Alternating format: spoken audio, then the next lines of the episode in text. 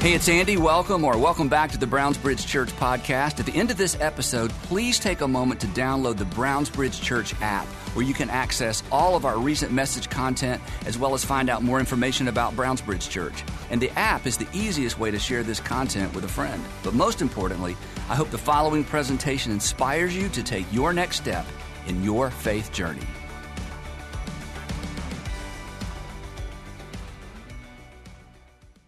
So, um, 27, yeah, 27 years ago, I'm sitting in my dad's office at his church. Um, it's just my dad and, and it's two of us and a counselor again. And we're meeting with our counselor every week, trying to figure out how to fix our um, broken, damaged relationship. Um, and the, the strange thing is, if you can, you know, kind of put yourself in our position for just a minute. We'd spent our whole careers telling people how to fix broken, damaged relationships. And now we had one, and we're the experts, and we were stuck, and we were angry, and we were hurt. And here's why because he saw things his way, and I saw things the right way. and I could not understand for the life of me why we weren't making any progress, right? I mean, it was this simple Dad, if you will just see things my way, we'll be on our way, right? Now you laugh, and the reason you laugh is because I know what you're thinking. You're thinking, finally, someone understands me. Finally, someone understands the situation and the circumstances I'm in as I try to navigate difficult relationships. If you think about your current fractured relationship, um, a distant fractured relationship that's actually just been it's been broken for a long, long time. It could be recent, distant. It could be family, work, a good friend, and there's just been this weird thing, and now you you know it's just, it's just awkward, and you can tell you're drifting apart, or maybe it's a brother or sister, again, you know, a, a family member. But isn't it true?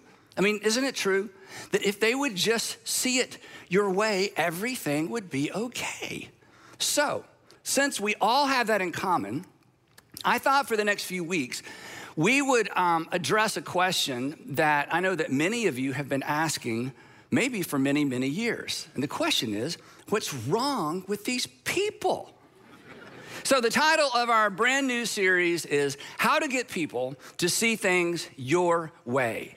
The subtitle being, which is, of course, the right way. Because until they see things your way, which is the right way, they're just holding up progress. They're just making it awkward for your family. Nobody can move forward. The family's in turmoil. It's ruined one Thanksgiving or two or three. It's about to ruin another one or perhaps Christmas. And again, if they, if they would just see things your way, things would be okay. And so for the next few weeks, we're going to talk about how to get them to see things your way. Um, you, this is going to work if you've got that ninth grader who just doesn't understand why biology is important and you've explained to your ninth grade son or daughter, look, biology is important because if you if you'll make an A in biology, you'll keep your GPA up, which means you have more university options and more scholarship options, better job options. And then when you ultimately retire someday, or even before that, you'll be able to take care of me. So, a ninth, you know, biology, ninth grade biology is a really, really, really big deal. Your future depends on it. And we're going to talk about how to convince a ninth grader that, you know, ninth grade biology is important. Um, it's also, you know, it's that thing that some of you have where your mother or maybe your mother in law comes to visit you and you just see her walking around your house judging, judging, judging, judging, judging, judging, judging. And we're gonna talk about how to convince her to knock it off so that you'll feel like you can invite her over more often. Or maybe it's that brother, or maybe a brother in law. Three years ago, you had that thing at Christmas where you, somebody said that awkward thing. You think he said it, he thinks you said it. But anyway, for three years, it's been weird. It's been awkward. You've been kind of doing the vacation, you know, when are we going to be there, kind of, you know, negotiating times with families. And this is going to help you convince your brother, maybe it's your brother in law, no matter how long ago it happened, that he was wrong. And consequently, you're going to be able to, to fix this. So, um, I want to just jump right in because this is a little bit um, complicated. To get people to see things your way, and this is the bonus, and to get them to apologize, you have to. You have see. I know you're just relieved. That's why you're laughing. You're finally somebody's going to you know talk about something practical up here.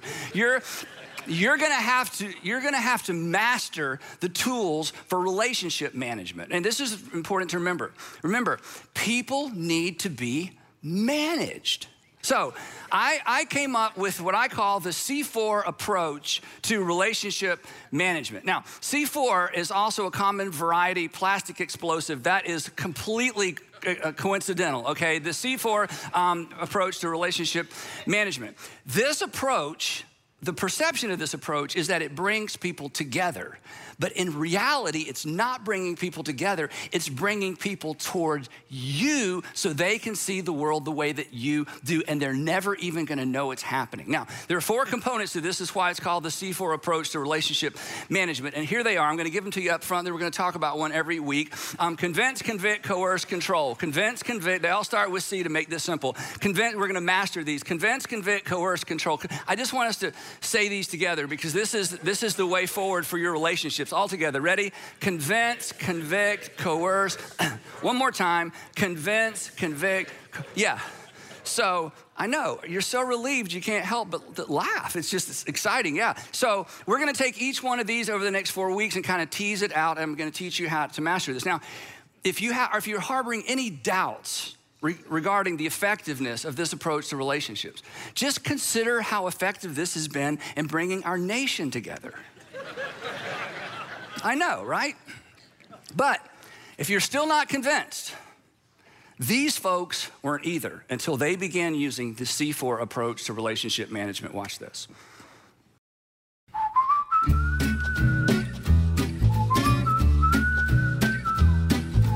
The C4 approach to relationship management has completely turned our marriage oh, around. Absolutely. so close to just failing, you know?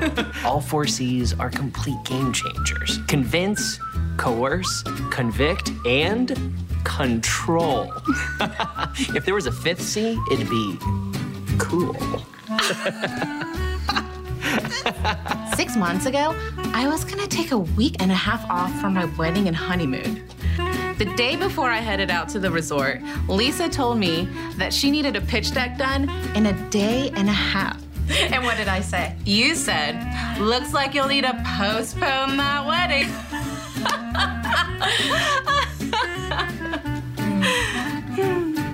I'm single now. My relationship with my son has always been very interesting. He loves acting, but I love football. He's my son, he lives in my house, so he should be playing my favorite sport. The C4 approach to relationships understands that and helps me call all the right plays. I can't wait to try my costume. Uniform. And then go to my audition. Tryouts. Hey, what do you do when you score? You bow. Spike it, son. you spike it. Check out the C4 approach to relationships ASAP. You'll learn things like how to shame journal. I started a shame journal myself, and it's just a detailed list of every time that Emily has hurt me or let me down. And now, when we have an argument, I just read her a few entries, and before you know it, she sees things my way. I've been journaling since eighth grade.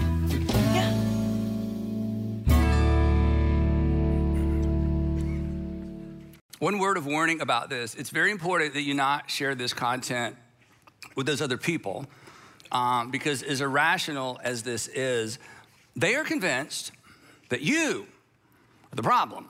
And if they get their hands on this tool, you're liable to begin moving in their direction.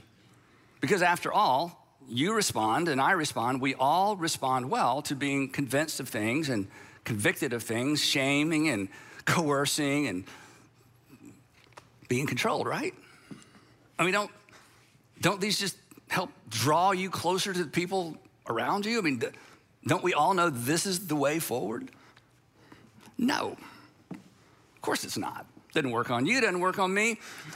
It doesn't work on anybody. But here's the odd thing, the strange thing. This is why we're going to talk about it for a few weeks. The strange thing is, even though it, you look at that and you go, yeah, that, that, that's not the way forward, in spite of all that, these are the things we almost always reach for first, either intentionally uh, or, as we're going to see, even unintentionally. We reach for them first and they make things worse. Nothing gets resolved, nothing gets settled, um, and then you tell yourself, well, there's nothing I can do about it. Um, I tried, and besides that, you know what? I just don't even care. I just don't even care. Or we just keep pressing, pressing, pressing, and pressing, and trying to fix the relationship the wrong way, which means things continue to go wrong, and we end up pushing people even further away. Now, the odd thing about this is it, on the surface, it doesn't seem like it should be that difficult to fix a relationship, does it? I mean, it just seems like we, we, should, we should just be able to do this. But it is difficult. And that's why I decided we really do need to talk about it. So today we are starting a brand new series, but the actual title is Reassembly Required A Beginner's Guide to Repairing Broken relationships. Reassembly required, a beginner's guide to repairing broken relationships. And in this series, I'm gonna give you, suggest four decisions that you have to make to pave the way toward reconciling with another person. Just four decisions that you have to make to reconcile with other people. We're gonna talk about the first one next time. Today's kind of a, an introduction and a setup for the entire series. And the best way to understand why this is not intuitive is to think about your car. Okay, um, we're better at starting our cars and even driving our cars than repairing our cars, right? You can start it, you can drive it, but when something goes wrong, you really don't know what to do. And the same thing is true when it comes to relationship. That starting a relationship is somewhat intuitive. Managing or, you know, navigating a relationship is somewhat intuitive, but fixing a relationship, fixing one isn't only not intuitive, it is the opposite of intuitive. It, again, everything we reach for initially is generally the wrong thing. Our initial moves are almost always the wrong moves. And while we know, this is what's so strange about this, while we know that these four things don't work, we're not even aware sometimes that we're using them. I want to give you two quick, quick examples to kind of move us forward. Um, here, is a, here is a controlling statement that when you use it, you are not aware of the fact that you are trying to control the other person. In fact, you, in fact, we hear this statement in media all the time when people make apologies, and it sounds a little odd when we hear it, but we don't know why, and then we use it. But this is someone who, in their mind, is thinking, you know what? I'm trying to fix this relationship. I'm trying to repair this relationship. And so we say things like this I'm sorry if I offended you. I'm sorry if I offend. I, I am moving in your direction. I'm trying to fix this relationship. Clearly, there's something wrong. I'm sorry if I offended you. Oh, look oh, how magnanimous of me. I'm apologizing. But do you know what this actually communicates? What this communicates is you are too easily offended. That's what that says. I'm sorry if I offended you. I didn't know I was offending you because, well, what I said actually would not have offended most people. So you are less mature than, and you are less dialed in than most people. So if I offended you, knowing that what I said wouldn't offend most people, but if I offended you, a little pat on the head, you know, a little side hug, if I offended you, I am so sorry. And then we wonder why people are like, you know, I just feel so much better. You just insulted them and you didn't mean to. But here's why because fixing and repairing or reassembling a relationship is not intuitive. Here, here's another one. This is both convicting and coercive, somewhat passive aggressive. And we have all been guilty of this. And parents, my goodness, we go here with our children all the time and we should stop. And if we had time, I would tell you why. But this is this does not come across, this does not feel on the other side of us what we think we're making people feel. And again, our intentions are good, our intentions are right, but repairing a relationship isn't easy and it's not intuitive. I said, I'm sorry. Why are you still upset? I said, I'm sorry. I mean, I came your direction. I'm acknowledging that I did something wrong. I said, I'm sorry.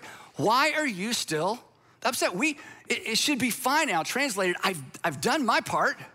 You should be fine now. Since you're not fine, clearly something's wrong with you.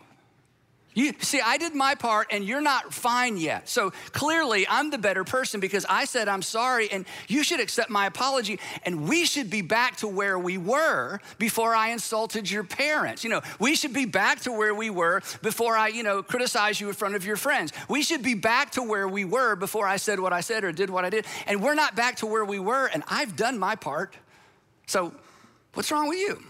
Now, I may have just saved your marriage right here. This, this, this is, might be worth the price of admission and gentlemen, okay? Because this is this is kind of where we go. Where like I kind of, you know, I'm humbling myself and apologizing, and you're still upset and you still won't talk to me. What's wrong? Because fixing and repairing a relationship, even one that's been broken a long term or short term or a minor infraction, it's not intuitive, and we just intuitively reach for all the wrong tools and we say all the wrong things. Now, there's a bunch more we could talk about. Here's the thing reassembling a broken relationship.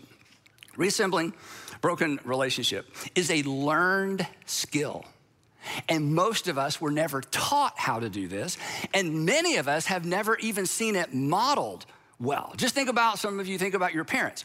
Um, your parents were estranged from a brother or a sister or uh, maybe a dear friend. They had this friend for years and years and years, and then something happened. And maybe growing up or even as an adult, you hear your parents talking about, well, you know, this person, and every time their name comes up or every time, you know, there's something about them surfaces, there you can tell it's just, it's just not good and you've heard their side of the story. And even when you hear their side of the story, and this isn't just true of your parents, this is true of a, a, lot of people, when we're on the outside and we listen to what they're so upset about, and we listen to what divided these people that used to be close, especially fam- family members, isn't it true that on the outside looking in, you think to yourself, Listen, that's just silly.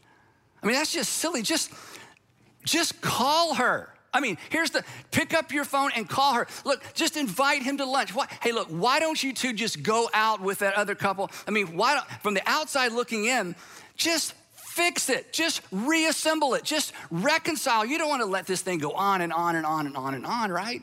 Because it leads again to the holiday avoidance dance, you know. Now, when? Tell me one more time, when are, when are they coming? How, and how long are they staying? Yeah, I think we get there the next day. Ah, you know, we don't overlap again for the last 12 years, right? Or we play the graduation and the wedding, you know, no eye contact thing, because now you're in a social environment and there they are, and they know and you know, so you kind of kind of do the dance, right? And then let this go for too long, and this is this is the business I'm in. Then somebody gets injured, or somebody dies. Then there's a funeral. Or, or, or, there's again there's a, there's an accident and suddenly you find yourself in an environment, a very emotional environment. And I've seen this so many times. And in that moment, that thing that was so big, that was so consequential, that mountain will never get over, that offense that I'll never be able to fully forgive, forgive. Suddenly, in the midst of tragedy, it gets smaller and smaller and smaller and smaller. And in those moments, you know what people do? They do and they say what they should have done and what they should have said a long time ago. And because they didn't do what they should have done or say what they should have said a long time ago, in some cases they missed out on years of relationship. And maybe you've had this experience or you've watched it play out. And once, you know, people, especially family members, come back together and kind of get over whatever it was, it is it appears so small and so inconsequential. And they always walk away thinking the same thing. Why did it take so long for us to repair, reconcile, or reassemble that relationship? They spent months, or in some cases, years, just waiting, you know, rehearsing, you know, oh, you know, let me tell you the story one more time. Let me tell you the story one more time. Here's the narrative. Here's why it's never going to work out. Or of simply avoiding now, here's the thing, and this is very personal, it's very emotional, so I, I, I accept that as we move toward move through this content. Here's the thing. Waiting for the other person, this is what ends up happening. You end up waiting for the other person to do what you should do. And the reason you should do it is because you're the better person. Right? The, here's how I know you think you're the better person because when you rehearse those narratives about why things are so bad, it's their fault. Well, if it's their fault, you're the better person. And the better person should initiate reconciling the relationship. So, back to, to my dad. So, we're sitting there. This has gone on and on. So, finally, um, I think I've told you this part of the story before. So, one afternoon, um, it was just so awkward. We're at a Mexican restaurant. We hadn't ordered yet. We're sitting there with chips and salsa, and literally, we're not speaking to each other. We are grown men. We are pastors. We're professional Christians. We can't have a conversation. We are both so angry and so locked down. And we both knew how ridiculous it was, again, because of how much time we spent with other people and other couples and other people with, you know, difficult family relationships.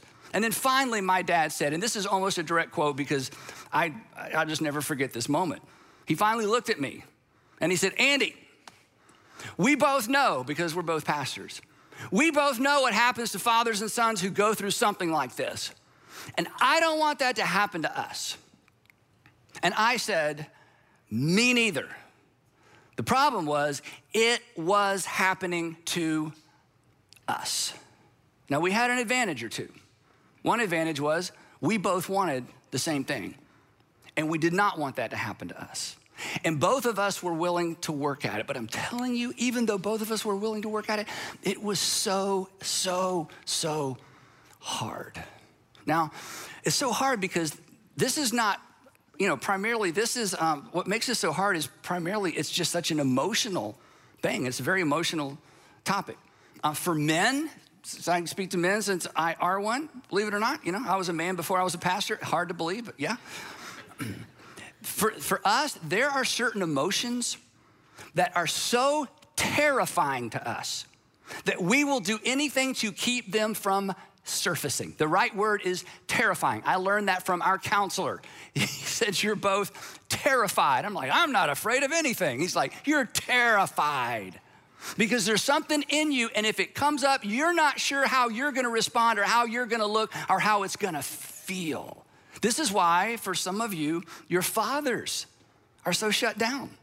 It's like they're just afraid to go there, and they don't even know where there is, but they're afraid to go there. And it's why we just make excuses. Now, before we move forward and get practical, I want to set expectations. And what I'm about to say is going to sound like it's contradicting what I've already said. So I need you to hang with me. And if, you, if it feels contradictory to you, that's my fault. I've not explained it well. But this is so important.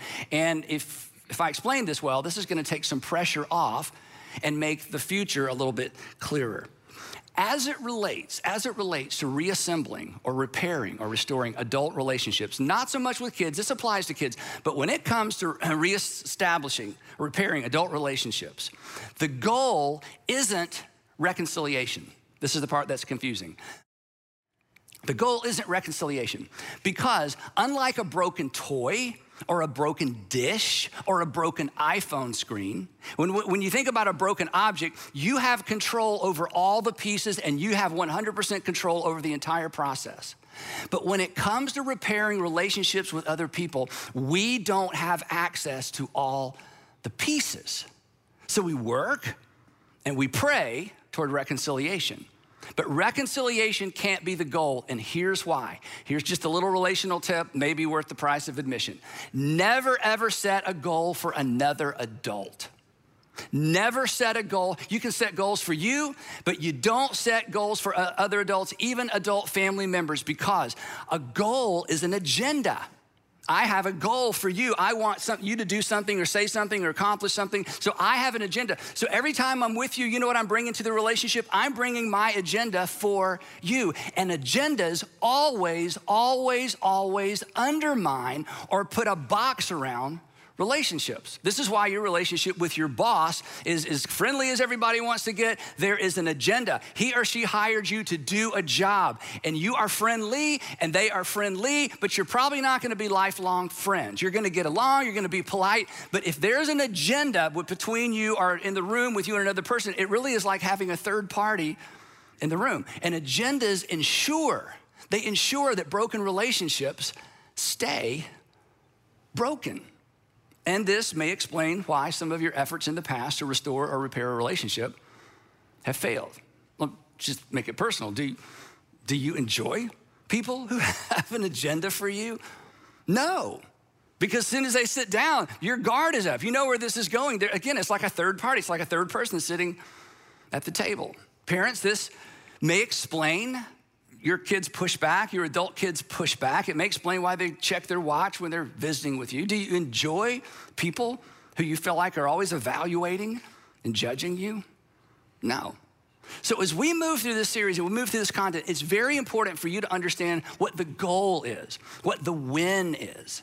And the goal, here's the goal, here's what we're shooting for. This take a little pressure off, but it's also gonna put some pressure on.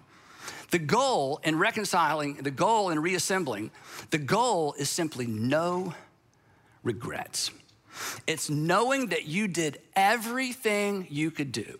It's knowing that we did everything we could do, that we opened the door, that we put out the welcome mat, that we put down the drawbridge, that we put down the weapons, that we removed any unnecessary obstacles to reconnecting with that person that essentially we're gonna learn how to take the pressure off to create space for them to move toward, which means, and this is kind of the bad, the, you know, the negative side of that, which means no matter whose fault it was or whose fault it is, no, no matter how much of the blame really sits on them versus sits with you, you and I, we always have a part in the process of reconciliation. Which leads me to this question Why in the world are we talking about this in church? And the answer is obviously, I have run out of topics. I figures you need to laugh about now in this message. Okay, now the reason we're talking about this, and this is so cool, and by the way, if you're not a Christian or a religious person, I, this is gonna be super practical. There's gonna be takeaways for everybody.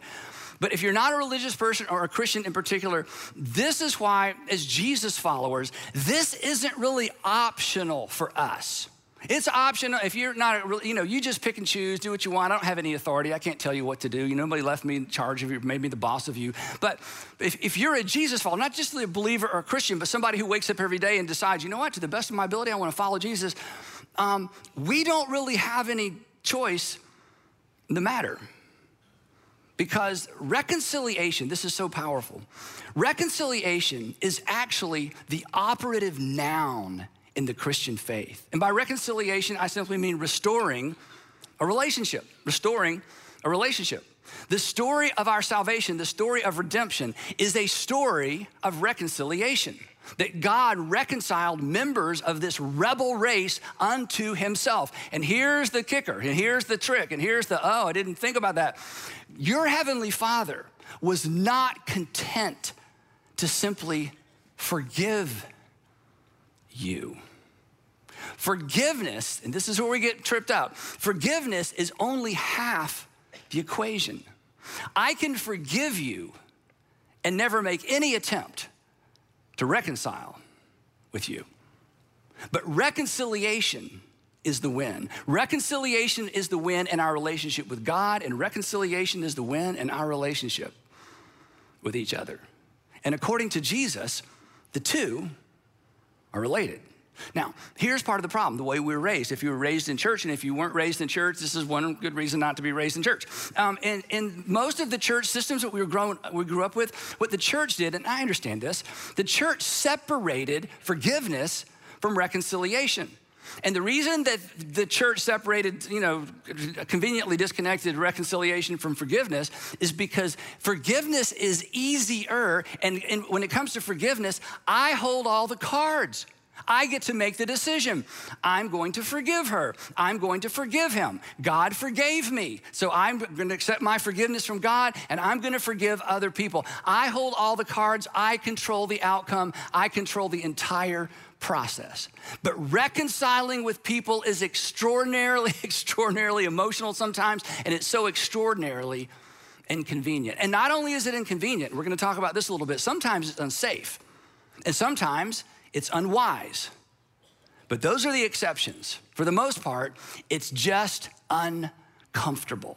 So, unfortunately, Christianity has been reduced or was reduced to forgiveness. God forgives me, I forgive you, I'm good to go. But the problem with this version of Christianity, it keeps us looking up. It doesn't force us to look around. And when you read the Gospels, one thing is abundantly clear, and this is good news. This is the good news. Your heavenly Father was not content to simply forgive you. That God's forgiveness is so powerful. God's forgiveness was a means to an end. That God forgave to remove an obstacle to relationship. God forgave to remove an obstacle to reconciliation, the obstacle of sin. But the end the win is reconciliation, a reassembled relationship with your heavenly Father. And then, as we talk about all the time, at the end of his ministry, he gathered with his apostles for that last Passover. He said, Okay, here's your marching orders. You are to do for others as I've done for you. You are to love others as I have loved you. And I was not content to forgive you I went the extra mile to reconcile a relationship with you. I want to close with just one verse today. And this is something the Apostle Paul wrote. And the Apostle Paul, goodness gracious, did he ever understand this? The Apostle Paul, as you know, steps onto the pages of history as someone who hates Christians, who hates the church. He had Christians arrested, um, tortured. Apparently, he had Christians executed. He stood by and watched Stephen, the first Christian martyr, be stoned, and he approved it. And then he went on the warpath. So imagine what was in his conscience. Imagine the guilt and imagine the shame he carried when he became a Jesus follower and he realized, I did all of that and it was all wrong. It was all a sin. It was horrible. And yet God chose the Apostle Paul and reconciled the Apostle Paul to himself. Paul understood forgiveness is just half the equation. My Heavenly Father, in spite of all my sin, did not stop with forgiving me, He chose me because he was able to have a relationship with me, because he removed the obstacles between himself and me. And then he wrote this to all of us in your relationships, in your relationships with one another, which relationships? All of them. In your relationships with one another, which relationships? All of them, the easy ones, the hard ones, the ones that are busted, the ones that are, you know, hitting on all cylinders. In all your relationships with one another. What's he going to say? You know, what, what, do you want me to do? What, what could possibly encapsulate or what could possibly be so big and so broad as to be able to say it about every single relationship? In your relationships with one another, this is so powerful. Have the same mindset, or in other words, think the same way as Christ Jesus, your Lord. In all of your relationships, this is amazing. It's all encompassing, it's so powerful. In all of your relationships, I want you to approach them the way your heavenly Father demonstrated his approach through how Jesus approached relationships.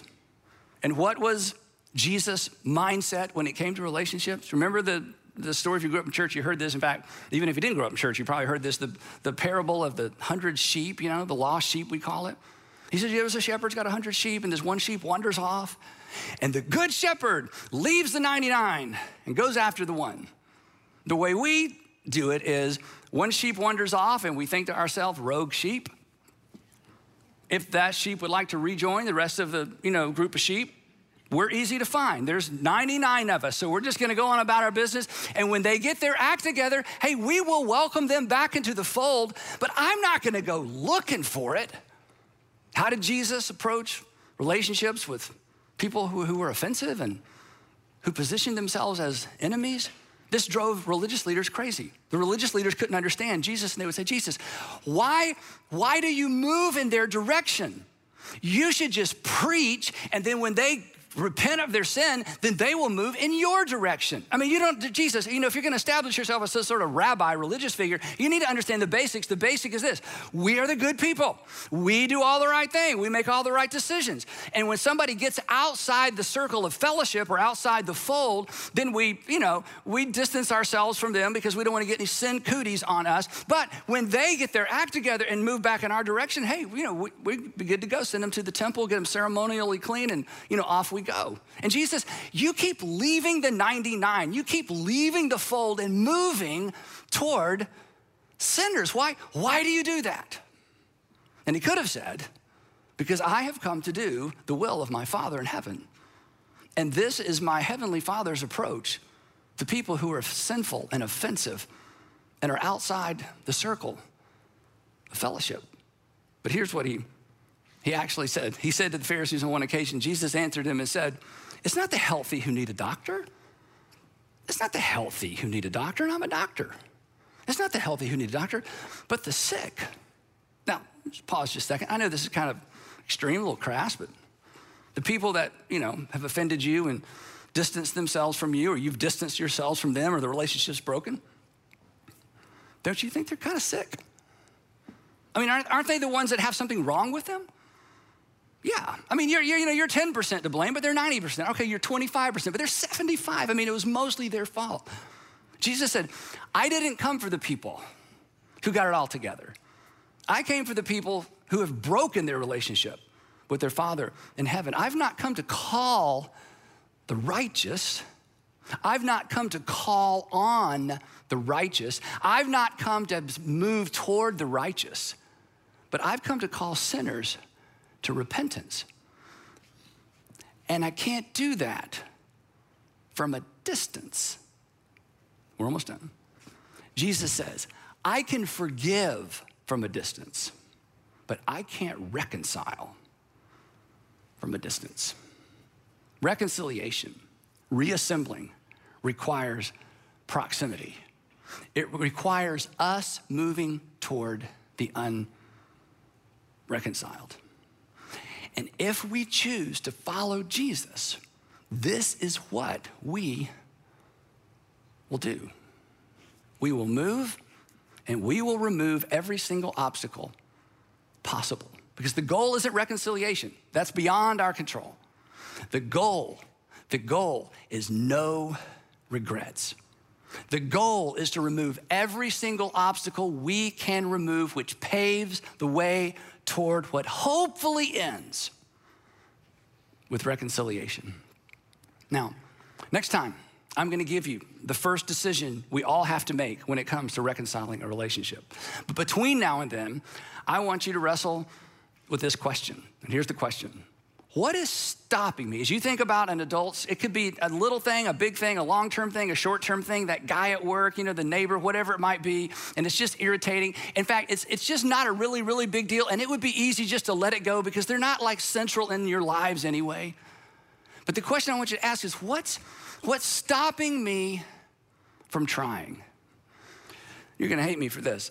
And whatever comes to mind immediately, I want you to set it aside temporarily. And I want you to re ask the question this way What's keeping me from trying really? What's keeping me from trying really? What's keeping you from trying really? If you're not a Jesus follower, optional. But if in our relationships we're going to have the same mindset as Christ Jesus, our Lord, it's a requirement because this is how you follow Jesus. So next time we'll pick it up right there in part two of how to get people. No, not that one. The next time we'll pick it up in part two of reassembly required, a beginner's guide to repairing broken relationships. Before you go, three questions.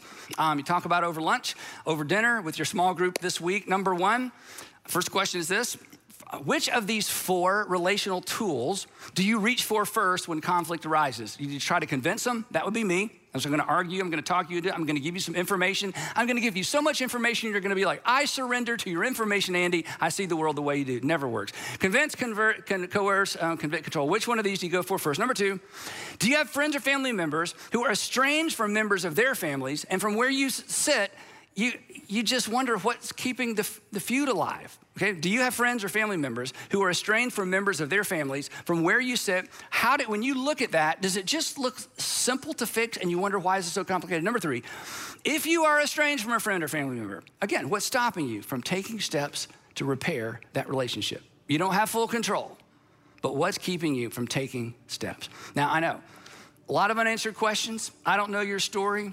That's why I want to make sure you come to all these or watch all four of these, all four parts of this series. This is emotional, but this is important. And as I said, this is what it looks like to follow Jesus. And as you can imagine, this would make the world a better and safer place for everybody. I'd love to pray for us.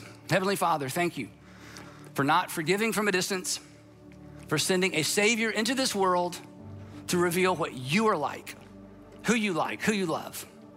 And Father, for those of us to the best of our ability who wake up every day and say, I want to follow, I want to get it right, would you please give us eyes to see the people around us the way that you see them and give us ears to hear that still small voice that shows us and teaches us how to remove unnecessary obstacles. And Father, I pray for the man or woman or the student today who thinks, I wish I had not heard this. This is too emotional. This is too hard. I'm not going to do it. I pray, Father, that between now and next time, that you would do that thing that no preacher, no sermon can do, that you would just draw them out into the open. And again, give them eyes to see the way you see them, the way you see the other person. And I pray that as a result of our time together in this series, that many of us would walk away free, free to love free to forgive, and perhaps stories of reconciliation that we could never, ever imagine possible. And we pray all of that in Jesus' name. Amen.